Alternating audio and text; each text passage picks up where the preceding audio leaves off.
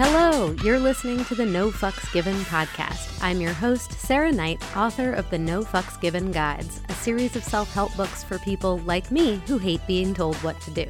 Just like the books, the podcast is fun, sweary, and full of tips and techniques for giving fewer, better fucks and living your best life. Let's get to it.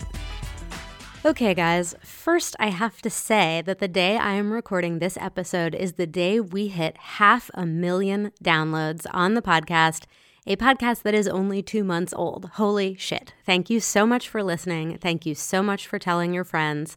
Thank you so much for following and subscribing and rating and reviewing. I cannot fucking believe it.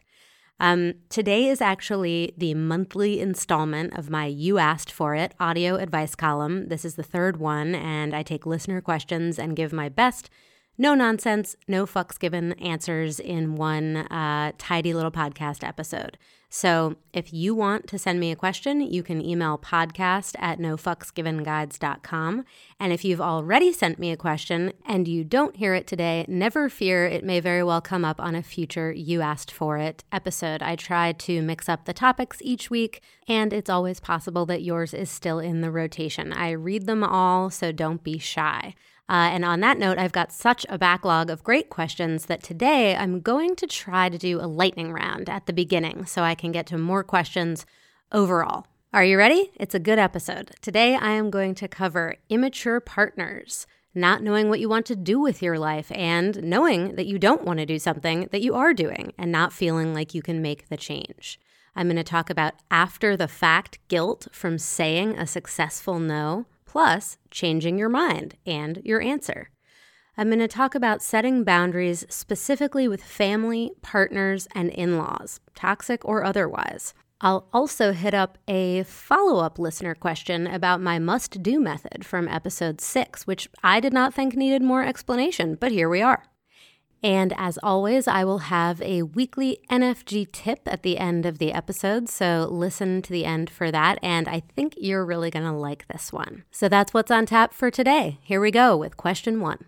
My boyfriend and I have been together for almost two years. We moved in after three months of dating. Horrible mistake, lesson learned. And he literally does not know how to be a man. No help with groceries, cooking, laundry, household needs, etc.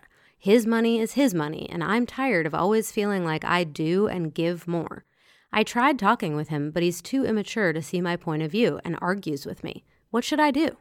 Oh, Jesus. Well, I'm guessing I am not the first one to tell you this, but I certainly hope that I will be the last. You need to break up with this guy. This is bullshit. Uh, if you've tried talking to him about this and he's still behaving this way, and you've been together for two years and you've been living together for the majority of that time, uh, this is not a good situation for you and you need to get out of it. I think you can do much, much better.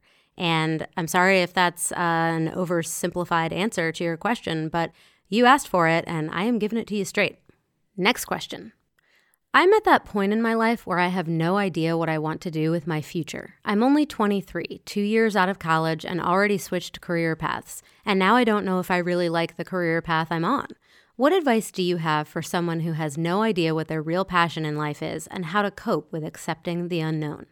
Well, the good news is it may not feel like it, but on paper, you have plenty of time to figure this shit out. You are 23. How many people can possibly be working in a career based on their life's passion at the age of 23? Seven people? 15 people in the world? Please.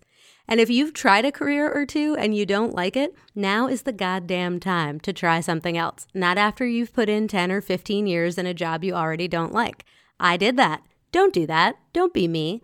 This is the absolute best time in your life to figure out what you really like and want to do and not dig yourself deeper into a hole you already know you want to get out of.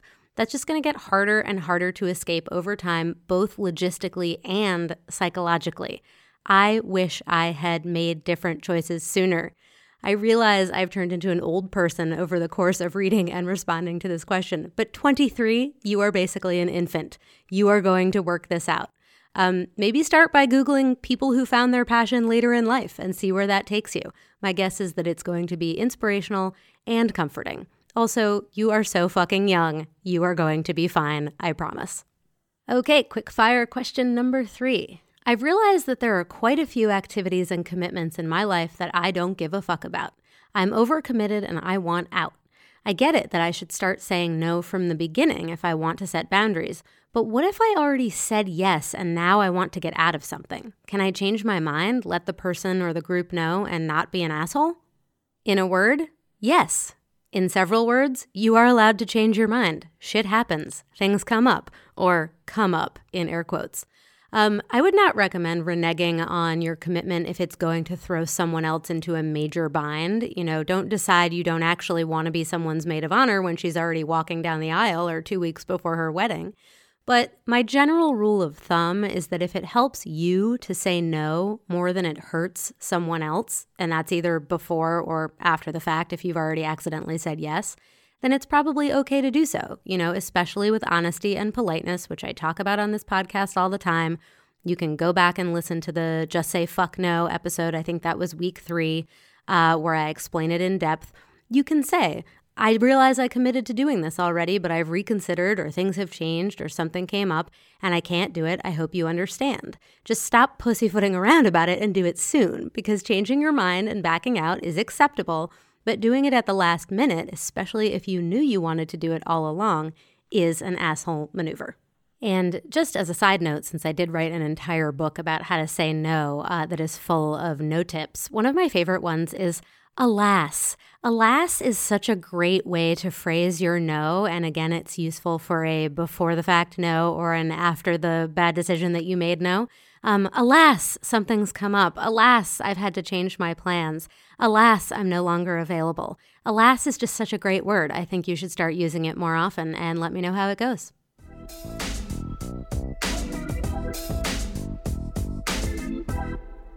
Okay, the last quick fire question. This is also about saying no and post no guilt. I budgeted some fucks and decided to skip a virtual happy hour after work. At first, it felt great, but then came the guilt after the fact. Realistically, I know it's not a big deal. It's certainly not mandatory. Not everyone goes, and I know absolutely no one gives a fuck if I go or not. But now, instead of feeling proud of myself for saying no, I'm spending that same time and energy feeling guilty about it. Hell, if I wanted to feel annoyed and shitty for an hour, I might as well have just gone to the happy hour. So, my question is how do I say no without feeling guilty and torturing myself about it? Uh, I don't want to shirk my duties as an advice guru here, but you've answered your own question. Go back and listen to that again. First of all, it sounds to me like you said no just fine. How do I say no? You did it. You said no. You didn't go to the happy hour. So keep doing that. And you also seem to know in your heart that you were totally justified in doing so. I'm just going to keep beating one of my favorite drums which is nobody else cares nearly as much about your life choices as you think they do. Your guilt and the time you're wasting on it is only hurting you. You know this. Again, you answered your own question here. You said you know it's not a big deal. You said it's not mandatory. You said not everyone goes. And you said that you know absolutely no one gives a fuck if you go or not. And if you're still having a hard time feeling guilty about this, flip the script and ask yourself would you be upset with somebody else if they didn't go to the virtual happy hour after work? No, you obviously wouldn't based on everything you've already said. So if you wouldn't want them to feel guilty about not going, then why should you be letting yourself feel guilty about not going? Again, if you want to go back to episode three of the podcast, Just Say Fuck No, I did go into detail on guilt, but also there is a flowchart on my website at nofucksgivenguides.com. It's called Do I Really Have to? It's on the Fuck No book page and it's on the downloads page. And it is a really quick and dirty guide to deciding whether you can, should, or want to do something. And if the answer is no, not doing it and not feeling guilty about it and why. So check out the Do I Really Have to flowchart at nofucksgivenguides.com. And also, uh, just a reminder to anyone listening that if you like this segment and you want to send me your own question, you can email podcast at nofucksgivenguides.com or fill out the form on the podcast section of my website. You can get more You Asked For It in episodes four and eight of the podcast. It's a monthly feature. Um, I've done topics like how to turn down invitations politely but firmly, how to stop feeling like you should be in a relationship if you don't want to be in one, how to combat perfectionism, and even how to get aggressive huggers to back the fuck off. As for today's episode of You Asked For It, I'm going to move on with a few more thorny questions and a few more uh, nuanced answers now that we're out of our lightning round. And I'm going to start with a question that was submitted in various forms by more than one listener. Here are a couple of the emails I received. One person said, I love in episode three how you encourage us to sit out on things we really don't want to do. But what about with significant others? For example, I dread hanging out with his little kid when she's around. I have anxiety, and this kid makes it worse. But I feel like I'm supposed to, so I do. And I go to most of his family events, even though I would rather drink bleach or just say no every time. Another listener asked more bluntly, How do I say no to events with toxic in laws who give me constant anxiety when we're around them? And there were several more listener questions like that where those came from. So I want to start by saying that uh, in Fuck No, I actually have entire chapters devoted to saying no to family, including to partners and in laws and your own children. Uh, but the shorter podcast friendly answer is it's the same way you say no to everyone else. It's the same strategy, it's the same underlying structure. Be honest, be polite or be a combination of the two that gets your boundaries set and enforced without being unnecessarily mean to anyone involved.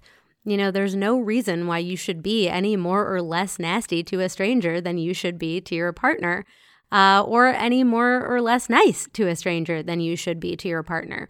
I think that a lot of people get tripped up over the idea of saying no and setting boundaries in general with their partners and their families because they somehow think that these people occupy a more elevated status in their life. And it's not that they don't in some ways, but if you're really trying to just bore down into the logical underpinnings of saying no and sticking to it and being heard and doing it in a respectful way, it's really the same for everyone. And in fact, at the end of each chapter in my book, Fuck No, I created what I call fuck notes, which are like Mad Libs for saying no. And it really just goes to show that there is a template for this kind of thing and that you can just kind of fill in the blanks that uh, make it a little bit more personalized for the situation that you're dealing with, but that the underlying structure of the no is pretty much the same, whether you're saying it to a stranger, a coworker, a family member, a partner, an in law, etc. You can download the fuck notes from my site, nofucksgivenguides.com. This is a very you can download it from my site heavy episode, but you know, I'm here to serve, guys. I already did all this work. You might as well benefit from it. And look, I practice what I preach. My husband and I have a standing agreement to never force the other to do anything they don't want to do. And this means that sometimes he goes and does things with people on his own and vice versa. It is a wonderful way of life, and I highly recommend it. So, for the listeners that wrote in specifically about feeling obligated to do things, to attend events, or to be around people on behalf of their significant other, you know, whether that's their kids or their parents, um, I'm here to tell you that, you know, your time is your own and you're allowed to decide what you want to do with it. And you may find that if you have an open dialogue with your partner about this kind of thing, then you can come to a compromise that doesn't make it feel like you're always just doing stuff because you think you're supposed to do it. Again, I'm always reminding you to think about it. Uh, if the shoe was on the other foot, would you obligate your partner to do these kinds of things, especially if you knew that they didn't want to, that it gave them anxiety, that it was a waste of their precious time that they really needed to be spending on something that was more important and served them more than, you know, going to yet another family barbecue with folks who maybe rub them the wrong way. Uh, we're all individual people and we're all allowed to prefer doing one thing over another. And if you're in a true partnership with someone and you wouldn't begrudge them the fact that they really didn't want to do something or it really upset them or it gave them anxiety, or they just didn't feel like they could work it into their day, you know, would you make them feel guilty about it? Would it upset you? If the answer is no, then one hopes that they would extend the same, uh, you know, courteous and respectful understanding to you. And it's quite possible that you've been doing all kinds of things that you thought you had to do, and in fact, you really didn't. I say this all the time. I've been saying it since I wrote The Life Changing Magic of Not Giving a Fuck. But regardless of the situation or who's going to be there or why you don't want to be there, not every event or invitation or occasion that you are invited to is one you have to attend. It's as simple as that. And in the end, if you are showing up to things purely out of obligation, whether that obligation is to your partner or to their family, and you are resenting the hell out of everyone for it, then you're just hurting yourself and you're probably further damaging those relationships that you have with these folks, with your resentment and your anxiety and lashing out when they provoke you and being on a short tether while you are in their presence. And it all could have been avoided by just begging off politely. So, why the fuck are you not doing that? You have the power here. In the end, specific to these listener questions, this conversation starts in your own head. It starts with being honest about what you want and what you need, and it continues with your partner. Talk it out, set some new rules, make some boundaries, maybe make some compromises, frame it in, you know, a what's going to keep you both happy, supported, and sane kind of way. And honestly, often the conversation can end with them too. And by that I mean sometimes this is a no that you don't have to say yourself. Your partner can do it. You know, if there is a family event for their family that you guys are invited to and you don't want to go, you can't go, you shouldn't go. I mean, it could be because you don't want to be there, it could be because you have some really important work to get done and you have to make a choice. But you don't necessarily even have to be the one to say that no. This might be on them. And this is kind of how I feel about all distribution of responsibilities in a partnership. You know, if you have 20 people on your family list to holiday shop for, why should you have to do all 20 or why should your partner have to do all 20? You could divvy it up and you could do your family and they could do theirs. It's just a matter of compromising and being flexible and really making sure that you're balancing the actual obligations of your partnership with the perceived obligations of your partnership. Uh, and finally, on this note, if you really can't, for some reason, whatever reason it might be, cut toxic or even just enervating in laws or any family obligation out of your life, do listen to the end for my NFG tip of the week because this is going to help and it's going to provide you with some necessary backup.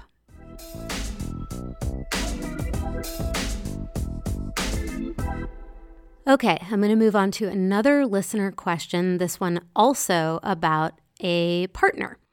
Uh, this person said, I really enjoyed your answer on episode four. Why, thank you. To the question about having a significant other who cares less for organizing and decluttering than you do. This spurred my question, which is how do you handle having a significant other who embraces the calm the fuck down mentality naturally if you are a stressed out type A work in progress? I like to plan and stress about things, which is not my significant other's MO. Well, first, I would like to say welcome to the club because this is my marriage. Um, but in terms of dealing with a significant other who is prone to be very chill when you are not, I do know exactly where you're coming from, and I'm going to tell you what I always tell myself, which is that I do things my way for me. I plan and organize and strategize, and yes, this sometimes leads to stressing out because it actually makes me feel better and more in control. Whereas my husband feels better when he doesn't worry so much about stuff in advance and he just deals with it all in one fell swoop when it's time. And that works for him. So I really like to be sensitive to the fact that the way he behaves doesn't really have any effect on me as long as it's working for him. And the way I behave, I am doing for me and for my benefit. I hate having to potentially redo shit just because I didn't think it through the first time. So that fuels my careful planning. But he's more willing to risk it. You know, he assumes that he won't fuck it up, which, how novel is that?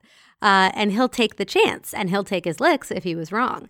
And I have learned over 20 years together that unless his way or my way of approaching our own shit negatively impacts the other one, then, you know, why is it a problem? Why waste my fuck bucks dealing with it? I don't have to worry about how he handles his life as long as it doesn't affect me negatively.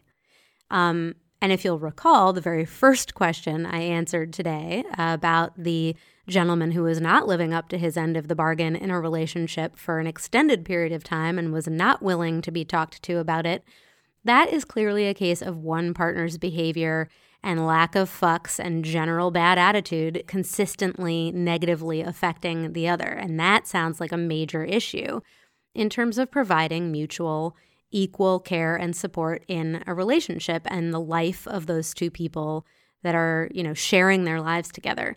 But just having different approaches to dealing with your own shit is not a big deal. You know, be glad that being super chill works for him and you probably benefit from it more than occasionally. Um, I certainly know I benefit from my husband's chillness more than occasionally, even if it puzzles me. Um, and remember that being more type A works for you and it probably benefits him occasionally or more than occasionally. So, in the end, I would say that if you're a planner and if you're anything like me, you have a real handle on your to do list and you can just take giving a fuck about the way your partner deals with his own life off of your to do list. Just cross it right out. Stop spending your fuck budget on it. There. Doesn't that feel good? Whew, okay. I feel like we're getting a lot accomplished today on You Asked For It. I'm going to move on to another listener question. This one says, I am 15 years into a profession I no longer enjoy, but have built a life that requires the income from it and I have a family that depends on me. I pretty much despise going to work each day, even though I make good money, have plenty of time to do other things I enjoy, and really to help other people. But I want more out of life, and I'm 42 years old and I don't want to wait any longer. Is this one of those fucks I just have to give because it serves me and others in some ways? Or should I not give a fuck and explore alternatives to supporting my family that I don't hate? All right. Well, I've also gotten a few variations on this kind of question, and I'm glad to be able to offer some perspective on it. My answer is going to start in response to the tail end of your question. Why not explore alternatives to a life you don't hate? You know, what have you got to lose by doing a little research? Maybe you're dependent on this income now, but have you given concerted thought to ways that you could change that? It sounds to me more like you're looking for permission to even have those thoughts, um, let alone act on them. And I say permission granted. You said yourself that your current job leaves you with plenty of time to do other things. So, why shouldn't some of those other things be doing research and putting pieces into motion to possibly get an even better job and, again, in your words, a life you don't hate? You know, none of this is going to happen overnight. And working your way through these questions and this research may be just as difficult and annoying for a while as your current situation. But no change is going to happen if you don't even explore the idea of change. And because it is unlikely to happen overnight, you are going to have some time to get used to it. And this brings me back to the question from the 23 year old earlier in this episode who was worried that they didn't know yet what their life's passion was and hadn't really gotten started digging in on the career that they thought they wanted to have for the rest of their life. And it sounds like you have some more restrictions than that person. You have a family, you already have an established career and an established income that is supporting you and your family now.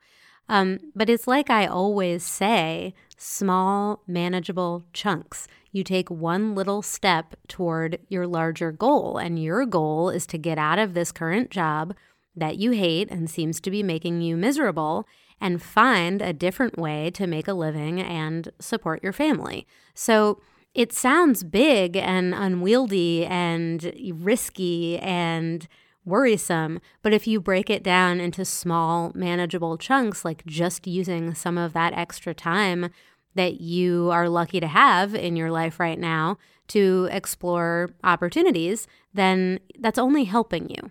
It's going to help you get closer to that overarching goal. It's going to help you eliminate some things to realize that there are some fucks you do indeed have to give because they serve you in a way that you are not willing or able to give up on. Uh, but just like I told the 23 year old, that now is frankly the time for them to be career hopping if something doesn't feel right, and that if I were them, I would not wait 15 years. I'm telling you, you've already waited 15 years and you know this is wrong for you. And surely you would like the next 15 or 20 or 30 years of your life to be different. So there's nothing to do but to do it. And I assume that you wrote me this question because you know a little bit about my own backstory, maybe from listening to this podcast or from reading my No Fucks Given guides. But like I said, you know, I wish I had made these decisions sooner. I also was in a career that I thought was going to be my final lifelong resting place uh, for 15 years. I was very successful at it. I worked really hard at it, but it was making me so unhappy. And I finally left after 15 years, but it also didn't happen overnight. I spent an entire year, 365 days, planning both financially and emotionally for giving notice and quitting my job at a publishing house in New York. And my goal was to go freelance to work for myself. Now, I did not and do not have children to support, but my husband's income was not going to support both of us. You know, I did have to think about what I was potentially giving up earnings wise and what I could potentially bank on being able to make going freelance. And not only was it intended to make my life better, to make me happier and less stressed out, to work for myself, to not deal with office diplomacy and corporate bureaucracy, which were the things that were dragging me down. But also, you know, I needed to be solvent. I needed to make that money, honey. Um, and that's why I developed a 365 day savings plan because that was about the fastest that I really felt I could put away a little bit every day to get me to the goal of my cushion that I felt was going to give me basically three months to get my freelance business off the ground. And I go into detail in all of that in my second book, Get Your Shit Together. But the the drilled down advice here is yes, of course, you should be looking into alternatives. You said yourself that you have some time on your hands to do things you enjoy. So, how about you put that toward researching a career uh, and a way of life that you might enjoy more? Operate on those small, manageable chunks, making a small amount of progress toward your bigger goal. It's going to make you feel better on a daily basis. It's going to make you feel like there's a light at the end of the tunnel. And you're probably going to work out some really important answers to some big life questions if you just tackle them a little bit at a time. And hey, I'm five years beyond the point of having made that big life change. And I can tell you that it was the best thing I ever did. And like I said to my 23 year old listener earlier, I wish I had done it a lot sooner. So, you know, I basically split the difference between the two of you. I did it when I was about 35. Uh, I wish you all the luck in the world in figuring out what you want to do and how you want to do it. And I have full confidence that you can. If there is anything that this pandemic year and change has taught me, it is that life is too fucking short to waste it being unhappy and doing shit you hate if there is even a minuscule chance that you can turn it around and not have to do shit you hate. Um, and it sounds to me like, from the tenor of your note, that you can, that you are capable of doing this. And like I said, maybe you're just looking for permission. So, granted, my friend.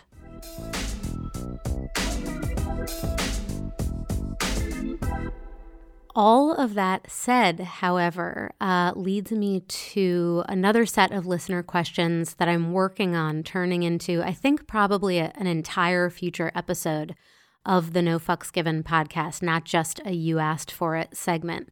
Um, and those questions were about privilege and the role that privilege plays in being able to not give a fuck and to make big or even small life changes. So I am rolling that around in my noggin, and I have heard you, the folks that have asked me questions about that, about the limits of being able to not give a fuck and to make change um, for folks who do not enjoy as much privilege as I do, or as uh, people who have already written into the podcast and received answers may enjoy. So look out for that in the weeks to come. And finally, on today's You Asked For It episode, I'm going to answer one more question.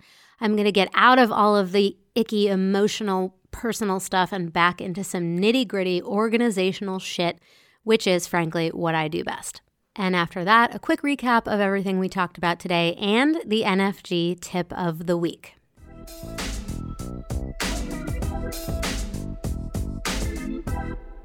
Here we go. Last question. This listener says, I have a question about your must do lists from episode six. I like the idea of built in procrastination, but I also don't want to always be waiting until something is urgent to get it done. How do I stay ahead while employing the must do list? All right, so first of all, if you are not familiar, uh, the must do list is what I consider to be my finest organizational tool for dealing with your day to day life and also just your life in general. And basically, the idea is there are three types of people in the world the ones who are so overwhelmed that they don't even know where to begin, the ones who want to knock some things off but also really want to slack. And the ones who just take on more and more and more because they can't say no and they think they can juggle all those balls up and until one of them comes crashing down. And I went through this in episode five, I believe, of the podcast, where I diagnosed you as an Alvin, Simon, or Theodore chipmunk. Uh, you can take a quiz again on my website to find out which chipmunk you are and which tendencies you have toward overwhelm and what kind of organizational help you need. But in my view, turning your to do list into a must do list is the best way for any of these types of people to organize their lives because what it does is you take all of the items on your to do list and then you reorder them by urgency. What literally must be done today? And this is a great way to prioritize. It's a great way to focus your attention.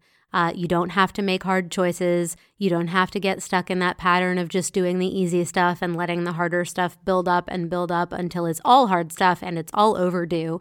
You prioritize by urgency. Take the stuff that must be done today, move it to the top of the list, do that and only that, and move the rest of it on your to do list to tomorrow. And that's the built in procrastination that this listener was talking about. And I like to offer this to people because people love to procrastinate. Um, and it's a way to explain to you that you don't have to do all 20 things on your list. Probably only three or four of them are actual must do. And that must do list was the centerpiece of episode six, Just Fucking Focus, which this listener is responding to. And I admit that when I first saw this question pop up in the You Asked For It inbox, I thought, this sounds like somebody who just wants to fuck around and procrastinate and is blaming me for giving them permission to procrastinate and then feeling like they're always under the gun. I got I got a little huffy when I read this question, I'm not to lie, guys. But then I remembered that I'm a Simon. And uh, this questioner sounds like they're probably a bit of an Alvin. So, not everybody looks at this stuff the same way, and not everybody has the Simon tendencies that I have, which are if I wind up with a light day of must do items, I will start a non essential task later in the day if I have the time and energy left over in my fuck budget because I don't want it to become so urgent that it's a fire I must put out tomorrow. I'm more than happy to start something if I have the time that isn't urgent to make things easier on me tomorrow or for the rest of the week, for that matter.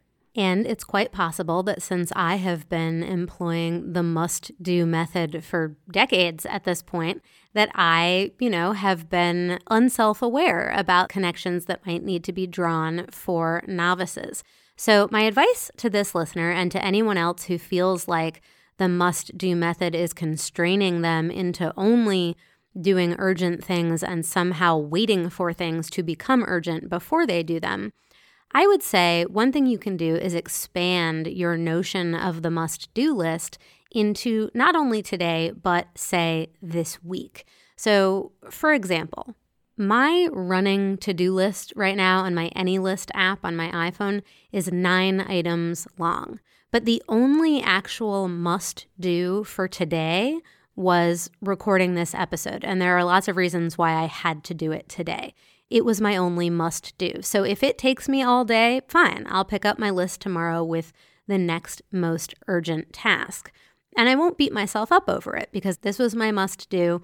As long as I get that done, I'm not going to worry too much about it. However, if I finish early with time and energy to spare, there's nothing stopping me from deciding that I want to do, I can start on another thing that is going to lessen my urgent load for tomorrow.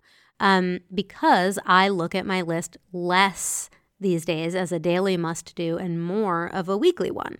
So, of the nine things on my list, only one of them is must do today, but five of them are must do by Friday. So it's really up to me if I want to do or start them all now or wait until Thursday. And this is a personal choice about whether you want to slack off for three or four days and then have to do it all on Thursday night and Friday morning. But the must do list, it's a system that is meant to make your life easier every day, not to make your life exponentially harder uh, the night before 17 things are due. And it might take you a minute to get this system up and running, but eventually you are going to be saving time and energy day to day. You're going to be making fewer false starts, fewer mistakes that require even more time and energy to correct, and you're going to be overall more efficient, buying yourself more breathing room on a day to day basis, and therefore more lead time to get things done in general. So you can put part of one task on the must do list for today and have less of it left to do tomorrow. The must do list allows for built in procrastination, and it's my way of helping disorganized people or lazy people feel seen but still get their shit done, and also to help the type A people out there relax and realize they don't have to get all the shit done now. Uh, but that doesn't mean you can't get started on non urgent stuff after you did the rest of it. Did somebody unplug you? Did your fingers stop working? Um, you know, you say you want to get ahead of the game. The must do method is what will get you to the point that you are ahead. And it is then up to you to use that extra time and energy that you have won back for yourself. So, to answer the question, I don't always want to be waiting until something is urgent. Who said you have to wait? I didn't. I mean, no offense, but you asked for it. Okay, with that, let's do a quick recap of everything we talked about today. Um, starting with, you know, just getting the fuck out of a relationship that obviously is not working, is not serving you, is with someone who is too immature to act like an adult, and uh, frankly, you deserve better. We've talked about getting out of a job or a career that you hate, uh, that is making you miserable, and the steps that you might take to even start thinking about that, let alone the steps you might take to start doing it. And on the flip side, we talked about not knowing what you want to do and the world being your oyster because you are 23 precious years old and you have so much time that you heard it here first. You are going to be fine, I promise. Um, and we've talked about, you know, the thorny issues of guilt and obligation and setting boundaries and saying no to family, to partners, to in laws and the fact that some of you seem to think that this is worse or harder or different than saying no to anybody else, and the fact that I think it is not, and that all of the same rules apply. So, again, if you want to check out the fuck notes on my website, this might give you a place to start on saying no, not only to your family, but to everybody else. We talked about changing your mind and your response when you said a yes that you regret. It's okay to do that. Just do it honestly, politely, and quickly for the love of God. And we talked about the post no guilt, where you have successfully said no and then you're beating yourself up for it totally unnecessarily after the fact, and that you need to snap out of it. I have a flowchart that just might help. And last but not least, the NFG tip of the week is performance bonuses, build in performance bonuses. And this tip is geared toward those people and those occasions where you just can't say no for whatever reason. You have to suck it up and go. And it's not your favorite thing to do, and it's not really what you wanted to do. But if you have done a little bit of advanced planning to reward yourself after the fact, then at least you will have something to look forward to. For example, if there is a family gathering of some kind that you cannot avoid, schedule something the day after that you are excited about. Get a massage, get your hair done, take an afternoon to go to the movies. Even better, if it's a holiday gathering and you want to request a gift certificate for a massage or to the movies as your holiday gift, then essentially your family is paying you back for the fuck you gave by going to that holiday party with your performance bonus gift built in. And let's just say that whatever this occasion might be, perhaps a large family gathering, you know that your presence is not only required at the gathering itself, but also in a group photo. And group photos are your bugaboo. You hate them, but you don't feel like if there are 20 people in this family that you can be the only one who makes a mad dash to the bathroom during the group photo. You're going to get found out and it's going to be worse for you to try to explain yourself. I recommend, as a performance bonus, wearing your absolute kinkiest or most hilarious item of underwear on the day that this group photo is going to be taken so that at least every time you see it as it clogs your Facebook feed, you are going to know that you are wearing your poison partied here thong in the group pic. And that is a performance bonus that keeps on giving. So there you have it, my little fucklings, my NFG tip of the week build in performance bonuses. Thank you so much for listening to the No Fucks Given podcast. Like I said, 500,000 downloads to date. I am absolutely blown away. If you're not already, you can follow the podcast on Apple, Spotify, or wherever you get your shows so that you never miss an episode. They'll just be automatically downloaded to your phone uh, or your device of choice every Tuesday in 2021. If you liked what you heard, please throw me a rating or a review. It really helps for discoverability of the show and also it makes me feel good. As I've said many times throughout this episode, you can visit nofucksgivenguides.com to get the show notes, the downloads that I mention on the show, to learn more about my books, my journals, to sign up for my No Fucks Given newsletter, and all of that good stuff. And there's also a brand new binge player right there at the top of the podcast page where you can listen to every episode so far, catch up, and hear all the stuff I do when it's not a monthly You Asked For It audio advice column. So until next week, thanks again for listening. I'm Sarah Knight. No fucks given, not sorry.